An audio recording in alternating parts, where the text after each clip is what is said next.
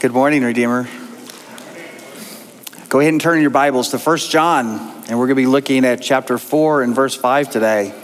Uh, so, today we are going to be continuing our study of 1 John, and we're kind of entering the home stretch of, of, of this book where, where we'll, we'll be starting, kind of finishing up chapter 4 and launching into the final chapter in chapter 5 uh, today. And, um, you know, I think once again, to be able to uh, rightly understand this text, um, we have to remind ourselves again of John's purpose for writing this book. And he's very clear on that. He states it very clearly in chapter 5, verse 13, which we have, which we have read before, where he says, I write these things to you who believe in the name of the Son of God, so that you may know that you have eternal life. That's the purpose. That's what the book of First John is all about assurance of faith. Um, it, it, it, gives us a meaning of, uh, it, it, helps us follow the advice of Second Corinthians. In Second Corinthians, he, Paul tells us, he says, examine yourselves to see whether you are in the faith. Um, and it's been mentioned, it's been mentioned many times in this, in this series but John makes his case throughout this book by laying out three tests by which we can assess our eternal standing with God. We've seen throughout this, we, have read about the, the doctrinal test or the belief test. You can, you can have assurance based on what you believe. He's also talked about the moral test or the obedience test and the way we can assess our faith by, by how we obey. And finally, there's the love test, which you see throughout, is one of the greatest assurances is by examining how and who we love. And all of these, every one of these is on display in our text today. I like to think of this, this message today, think of it like the grand finale of a fireworks display we just got past the Fourth of July, and and uh, so so you know how that that time at the end where where suddenly the sky just starts lighting up in this machine gun style display of of light and colors. Sometimes there's there's two or three of them going off at the same time and combining to make this this spectacular display of, of for our eyes. And that's what, what John does in our, in our text today is he starts to bring this message to a close by this kind of a rapid fire display of all of the points he's made throughout the book and starts combining them and, and you see them just kind of one after the other. And so that's what you're going to see today. So um, if you're able, uh, go ahead and stand with me for the reading of God's word. Uh, and we're going to begin, we're, actually, we're going to be looking at 13 uh, through chapter 5, verse 5. But I think for context purposes, we're actually going to start in verse 12. So 1 John 4, beginning in verse 12. No one has ever seen God. If we love one another, God remains in us, and his love is made complete in us. This is how we know that we, re- we remain in him and he in us. He has given us his spirit. And we have seen and we testify that the Father has sent his Son as the world's Savior. Whoever confesses that Jesus is the Son of God, God remains in him, and he in God. And we have come to know and to believe the love that God has for us. God is love. And the one who remains in love remains in God, and God remains in him. In this, love is made complete with us so that we may have confidence in the day of judgment. Because as he is, so also are we in this world. There is no fear in love.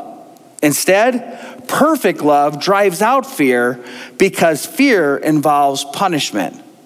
So the one who fears is not complete in love. We love because he first loved us. If anyone says, I love God, and yet hates his brother or sister, he is a liar. For the person who does not love his brother or his sister, whom he has seen, cannot love God whom he has not seen. And we have this command from him The one who loves God must also love his brother and sister. Everyone who believes that Jesus is the Christ has been born of God, and everyone who loves the Father also loves the one born of him. This is how we know that we love God's children when we love God and obey his commands.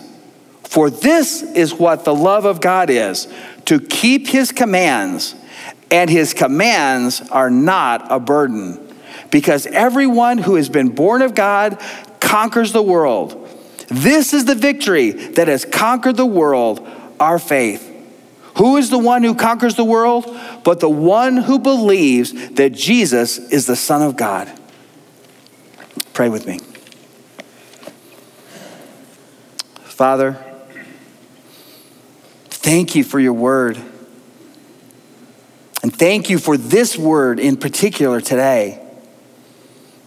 As our good and our, and our loving Father, you do not want us to spend our lives in fear of facing you one day. And you also don't want us to blindly go through life with a false assurance. If in fact we are still dead in our trespasses, so, Father, over the next few minutes, would you, would you make your word a lamp to our feet and a, and a light to our path? Would you make known the true state of each of our hearts and, and would you draw us closer to you through your word this morning? And it's your holy name of Jesus we pray.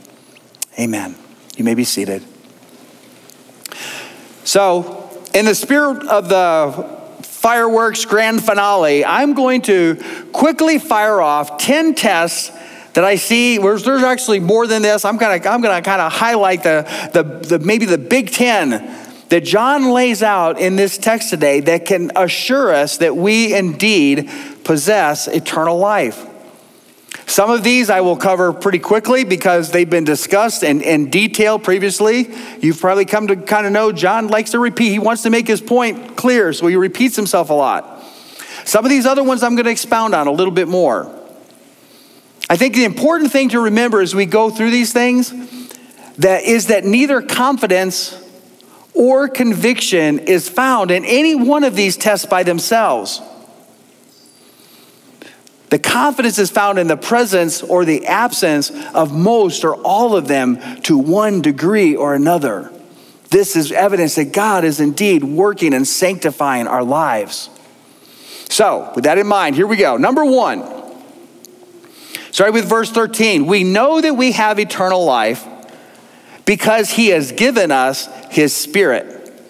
This is one of the belief tests. Now, one of the clearly stated roles of the Holy Spirit is to assure us of our eternal security. We all love Romans 8, and this is one of the great messages of Romans 8 that we read where it says, For all who are led by the Spirit of God are sons of God. And then verse 18, the Spirit Himself bears witness with our spirit, what? That we are children of God. This is not empirical evidence, but it is a spiritual affirmation that, that resides in our spirit that we know, that we know, that we know that we are children of God. Number two, verse 14. We know that we have eternal life because he has given us the eyewitness accounts of the apostles to testify to the truth of the gospel. To be assured that we have eternal life, we have to first be assured that this incredible story of grace is factual. And the fact that, that almost all of the apostles died martyrs' death would say that gives pretty good evidence that this thing is not a scam. This is not a made up fairy tale. They gave their lives for this message. The Gospels are, in fact, historical accounts of what the apostles actually saw and actually heard. And of them, no one knew Jesus better than John. He's often referred to as the one whom Jesus loved. He was the closest of all of the disciples to Jesus. And like he did in his letter, in, in, his gospel, he makes a point to tell us exactly why he wrote the Gospel of John. We read this in chapter 20 where he said, These things are written. Why? So that you may believe that Jesus is the Christ, the Son of God, and that by believing you may have life in his name. What great assurance. He wrote the Gospel of John so that we would, we would know that Jesus is the Christ. And then he wrote his letter so that we would know, we would have assurance that we belong to him. Number three, verse 15, we know that we have eternal life because we confess that Jesus is the Son of God and the Savior of the world. Now we know that from Ephesians 2, where it says that by grace you have been saved through faith, and this is not your own doing, it's the gift of God.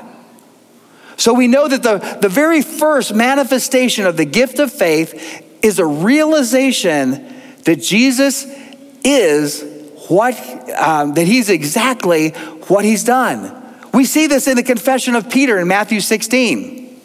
What did he say? And he said to him, Jesus talking to his disciples, and he says, Who do you say that I am? And of course, Peter, eager Peter, he, he jumps in first and replies, You are the Christ, the Son of the living God. And Jesus answered him and said, Blessed are you, Simon Barjona, for flesh and blood has not revealed this to you, but my Father who is in heaven.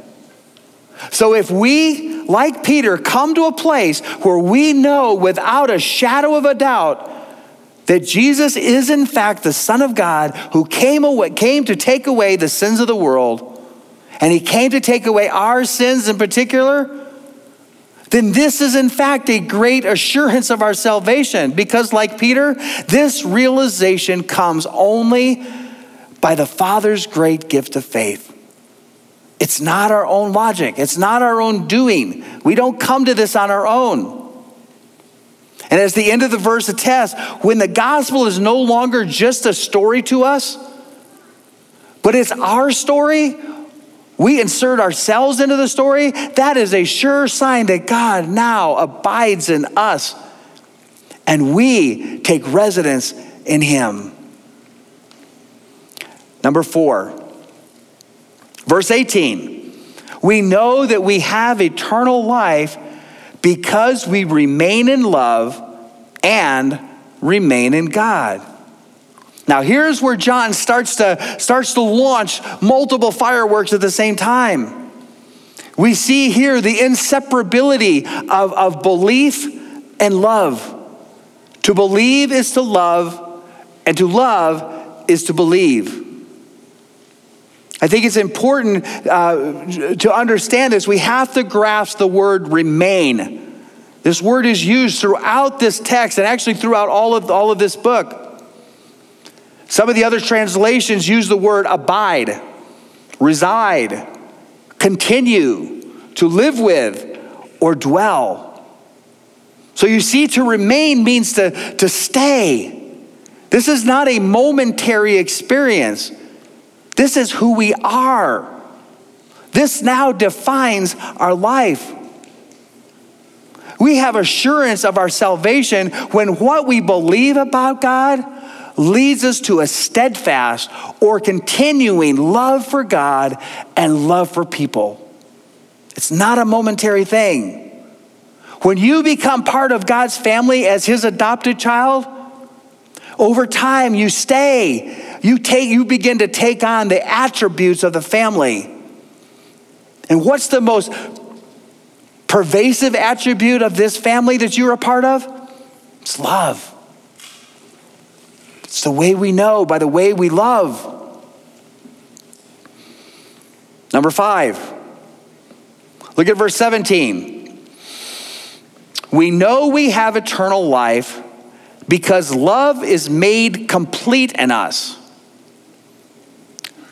Okay? So the obvious question here is what is love is made complete actually mean? Some of your translations use the word perfect in place of complete. That's a little intimidating, isn't it? Could be a little confusing. Because perfect love certainly doesn't describe the way I love, um, or really any of you guys either. That's because, and, and the reason is in our, in our culture and Western thinking, perfect, in our language, perfect means we think of it as meaning flawless. It's without blemish, it's without fault. That's perfect, right? But fortunately for us, that's not the way the word was intended in the original language. The original Greek word that here is teleos, which means to complete, to accomplish, to consummate. We see examples of this word throughout the New Testament. One example is, is in John 19 28. It says that Jesus said, well, he's on the cross, he said, I thirst in order to fulfill or teleos the scriptures. Scripture, scripture doesn't mean here that he hoped to take this action to make flawed scriptures flawless. Of course, he didn't. What he meant here is he was taking a promise of Scripture and he was what? He was accomplishing it. He was fulfilling it by putting it into action or by accomplishing it. So that would then lead us to the question okay, I get it. But how exactly is love made complete or perfect in us? And how exactly does that give us assurance of right standing with God? Well, I think for a clue about this, we can look back to verse 12, where we started today and where Kevin left off last week, where it says, If we love one another, God remains in us, and his love is made complete, teleos, in us. So we see that this complete or perfect love is complete or perfect when it goes from what? From theory into practice. Completed love is action. It's not just, it's not flawless. Perfect love is when you, you don't just talk about helping the homeless, you actually help them. You provide food for the hungry. You listen to the lonely. You provide for the needy. You actually pray with and for people who are hurting. Love is perfected or complete when we, when we stop planning. We stop strategizing about how to share our faith and we actually share our faith with our friends, our family, our neighbors. Love becomes complete or perfect when, when we disciple those younger in the faith when we go to the hospitals, we visit the sick. We go to the prisons, we visit the imprisoned. We support the addicts. We give sacrificially of our time, our talent, and our finances. This is perfect love. And hear me love is not completed or perfected unless it glorifies God rather than us. Did you hear me? It's not perfect unless it glorifies God rather than us.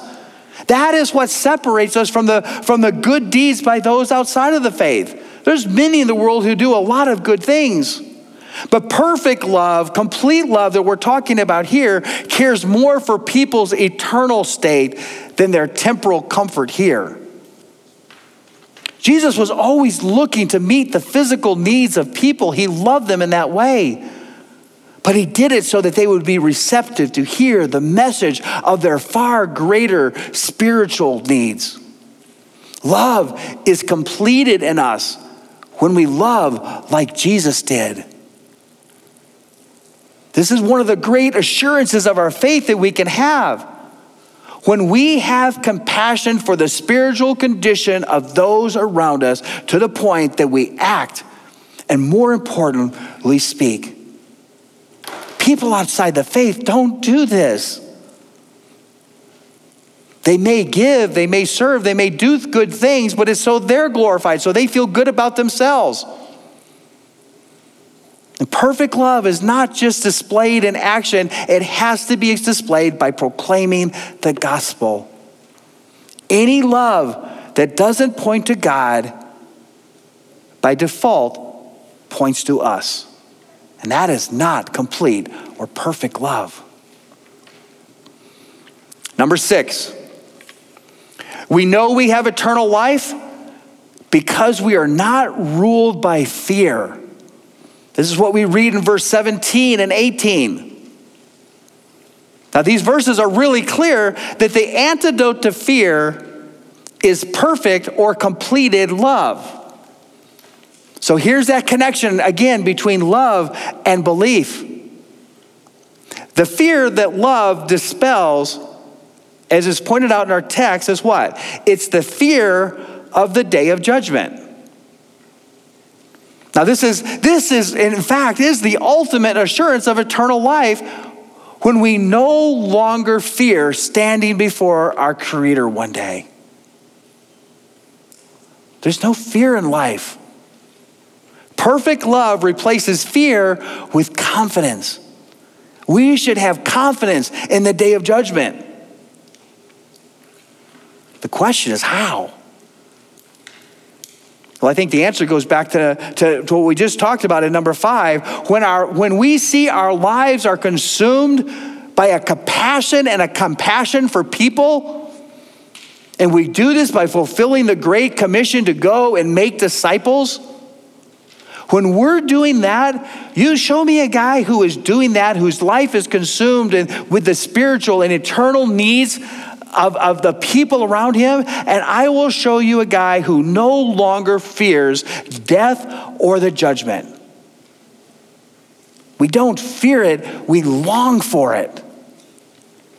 We yearn to hear the words, Well done, good and faithful servant. Come share your master's joy. Verse 17 ends by saying, We don't fear the judgment. Why? Because as he is, so also are we in this world. Wow. Well, what do we know about Jesus? Jesus is the Father's beloved Son, and whom he is well pleased. And as he is, so are we Jesus is eternally one with his Father, and, and, and Scripture tells us that as he is, so we will also be. Jesus is the heir of all things through his Father, and as he is, so we also will be heirs of God and co heirs of Christ. God raised Jesus from the dead and he clothed him with an imperishable, immortal body. And as he is, so also will we be.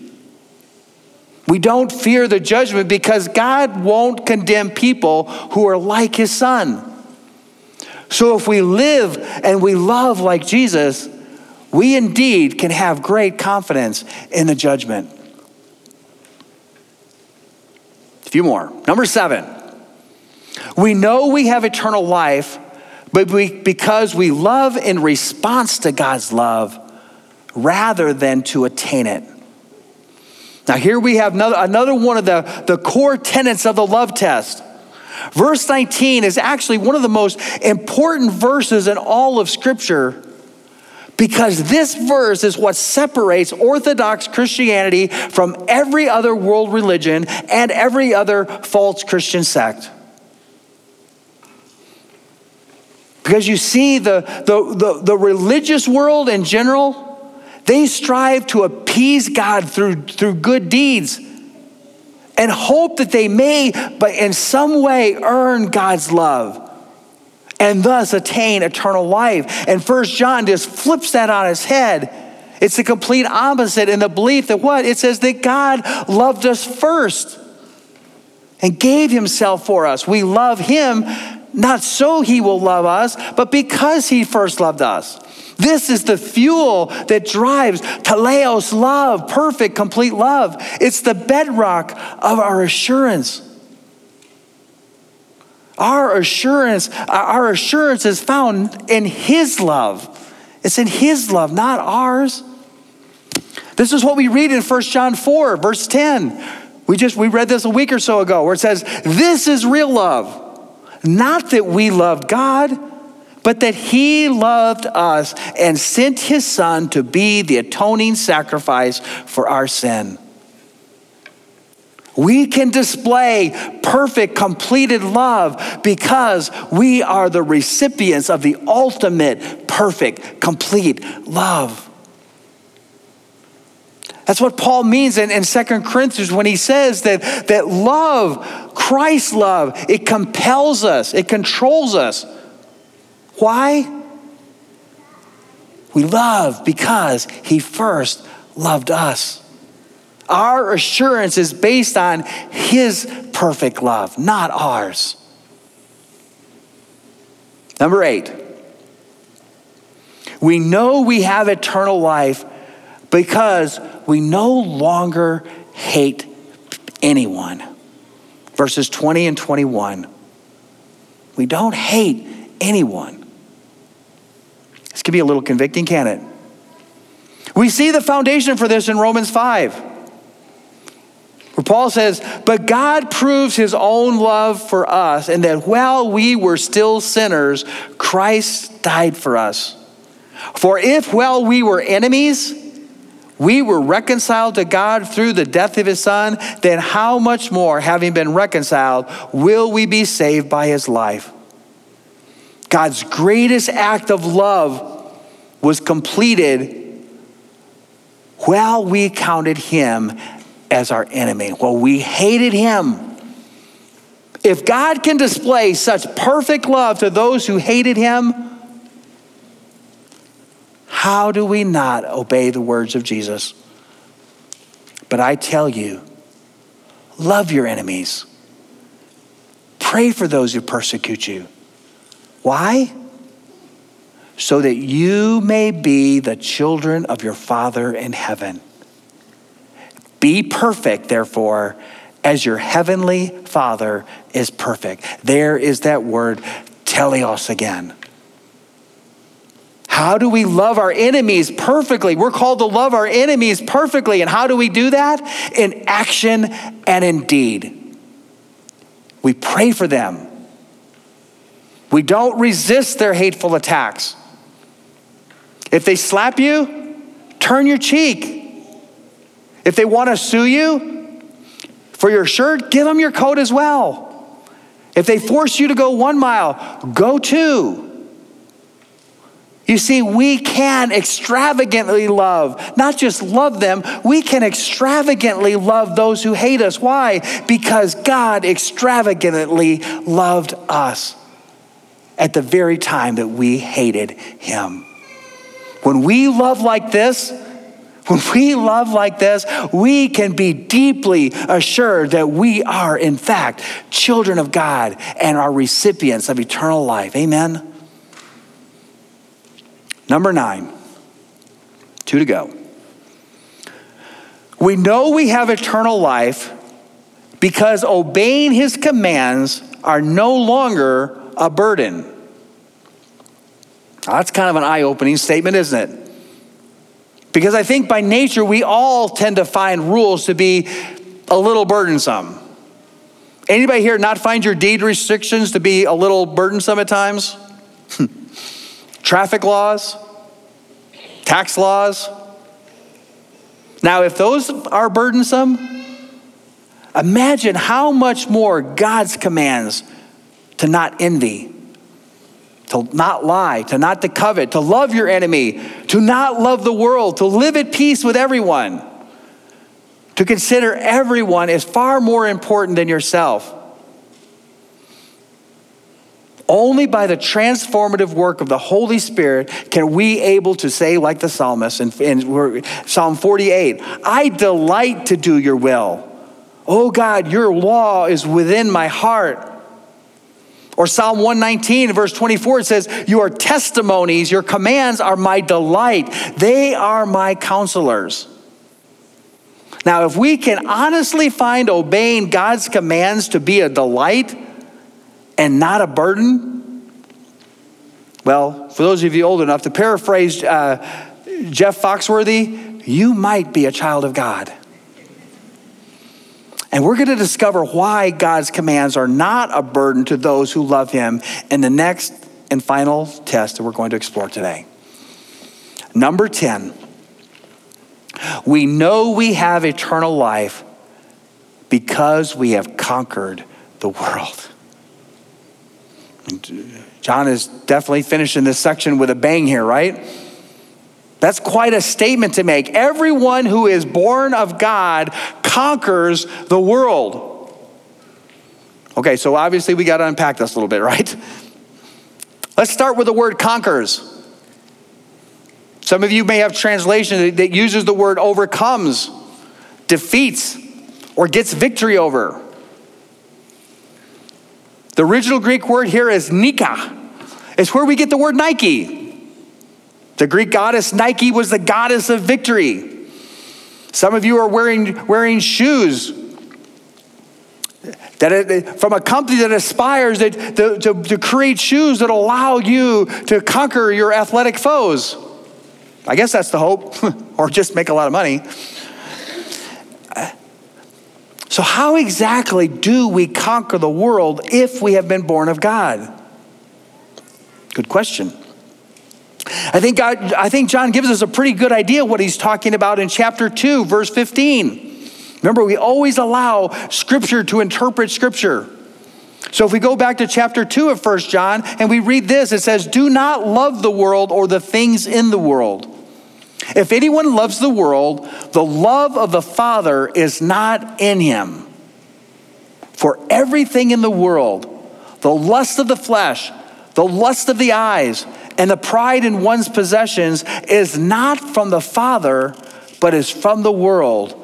And the world with its lust is passing away, but the one who does the will of God remains forever. So, this would indicate, if we read this right, that conquering the world means conquering the love for the world. It's a conquering a love for the things that are in the world. He even breaks this down even more for us. What, the, what is the love for the world? It's the lust of the flesh, it's the lust of the eyes. It's a pride in one's possessions. This is what must be conquered because this is who we are in our sin nature. In our sin, greed leads us to lust or covet after the things we don't have. It leads us to envy people who have the things that we don't have. Is this not our culture? Pride then, pride then leads us to idolize or find our identity in the things we don't have.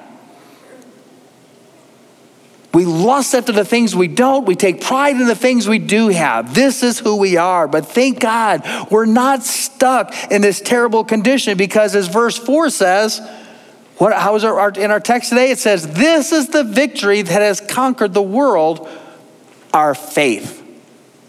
Our faith. We're back to the belief test.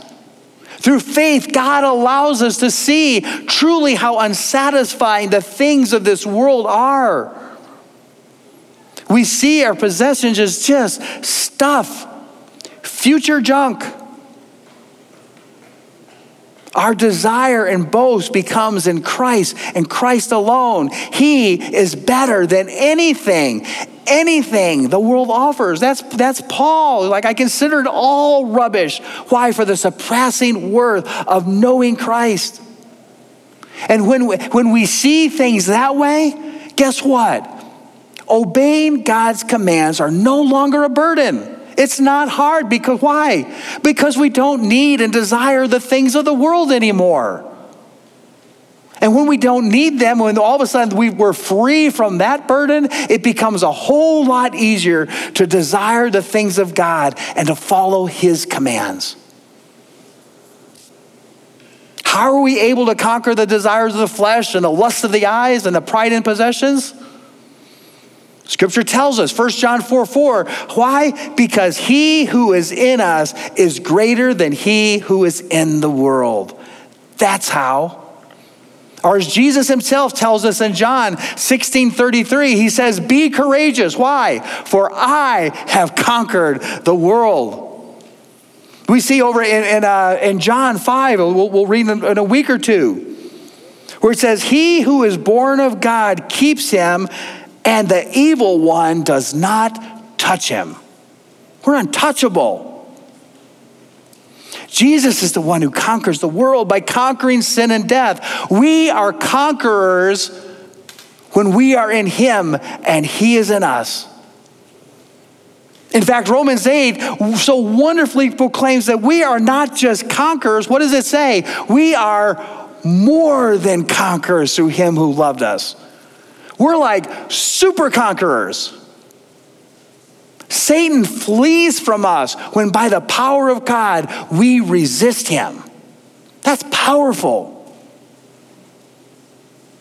But most importantly, we are more than conquerors because now our greatest desire and our only boast is Jesus. And as Romans 8 goes on to so emphatically state, why are we more, more than conquerors? Because nothing, nothing, nothing can separate us from the love of God. We are persuaded that neither death nor life nor angels, nor rulers, nor things present, nor things to come, nor powers, nor height, nor depth, nor anything created will be able to separate us from the love of God that is in Christ Jesus our Lord. Hear me, we are super conquerors. Can anything possibly give us more assurance than that? So I wrap up by going back where we started. And I pray today that John's words would have the same effect on you today as he intended for his original hearers. I write these things to you, to you who believe in the name of the Son of God, that you may know, you may know that you have eternal life. Believer, be assured your Father wants you to not live in fear.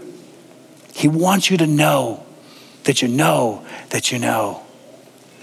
May God be praised. Pray with me. Father, thank you for your lavish love that, that, that has called us out of darkness into your marvelous light.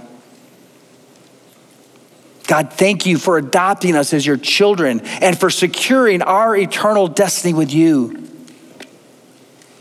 And God, thank you for allowing us to have assurance in this incredible future that you have prepared for those who love you. Perfect love is love in action, and no love is more active than yours. And God, is for this that we are eternally grateful. And it's in your name we pray. Amen.